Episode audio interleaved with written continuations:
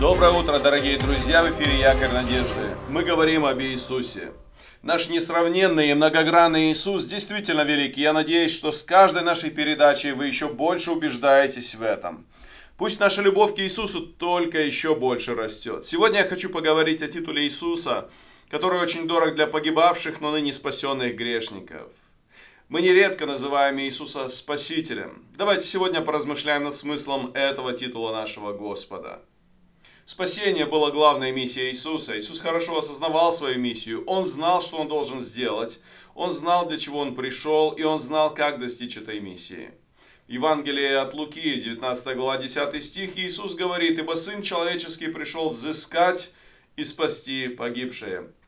Если мы, если мы вспомним рождественскую историю, то мы видим, что даже имя Иисуса привязано к спасению. Ангел сказал Иосифу во сне – Матфея, Еван, э, Евангелие от Матфея, 1 глава, 21 стих. «Родит же сына, и наречешь ему имя Иисус, ибо он спасет людей своих от грехов их».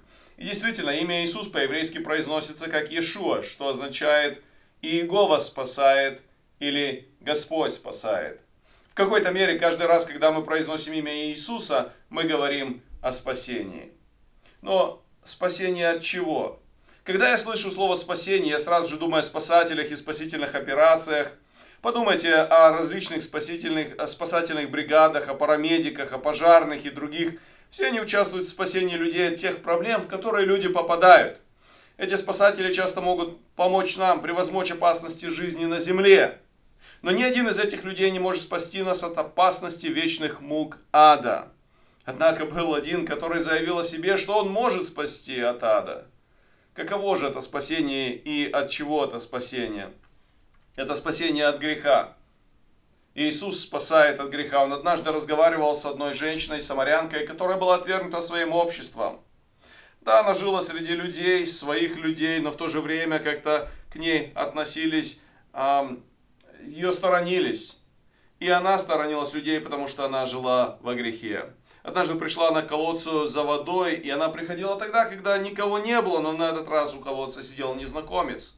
Он не просто там сидел, но он захотел поговорить с ней, у них завязался разговор, и к удивлению этот разговор привел эту женщину к тому, что она открыла свой позор, свой стыд и грех, открыла сама, саму себя, тому страннику.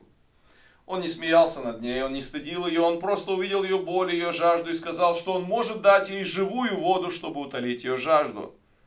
Конце он сказал, что он есть Мессия, она поверила и спаслась. Иисус спасает не только от греха, Иисус спасает от самих себя. Спасает людей, которые, может быть, полны какого-то, знаете, а, превозношения, какой-то гордости, которые, может быть, не думают о том, что они грешные, погибающие люди.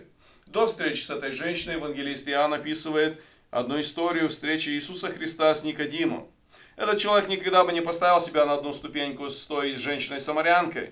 Он, скорее всего, осудил бы ее а, и сказал бы, что она не права, что она нарушает нормы морали и так далее. Сам Никодим был очень дисциплинированным и строгим, он хорошо знал законы, никогда не нарушал их.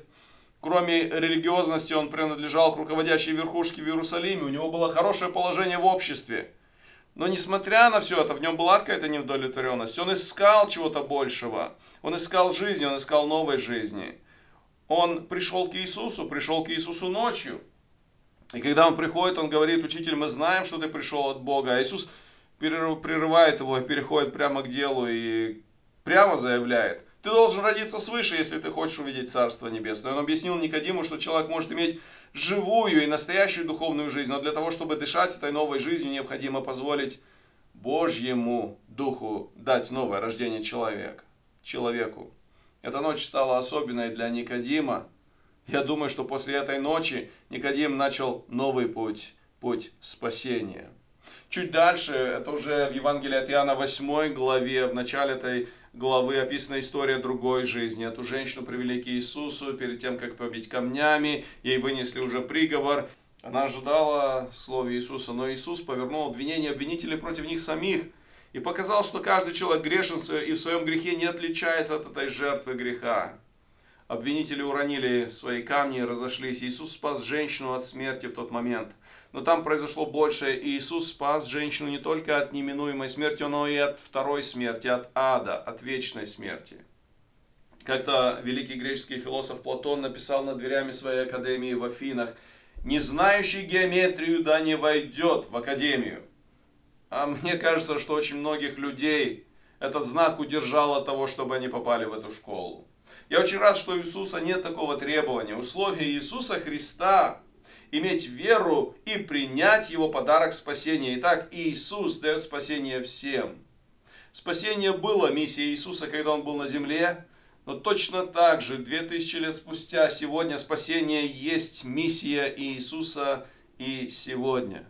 Мы сегодня говорили о Спасителе Иисусе. Я хочу спросить тебя, знаешь ли ты Иисуса как Спасителя? Спас ли Он тебя? Ты можешь сегодня иметь спасение и вечную жизнь, если поверишь и посвятишь себя Иисусу. Мы поем в одном известном гимне «Спасение вечное Христос на землю к нам принес. Он отразил греха напасть и дал с собой нам часть. О, сердце, не смущайся, верь, прими Христа теперь». Если ты еще не принял Иисуса Христа, прими Его всем своим сердцем. Продолжай верить и любить твоего Господа и благословений тебе в сегодняшнем дне.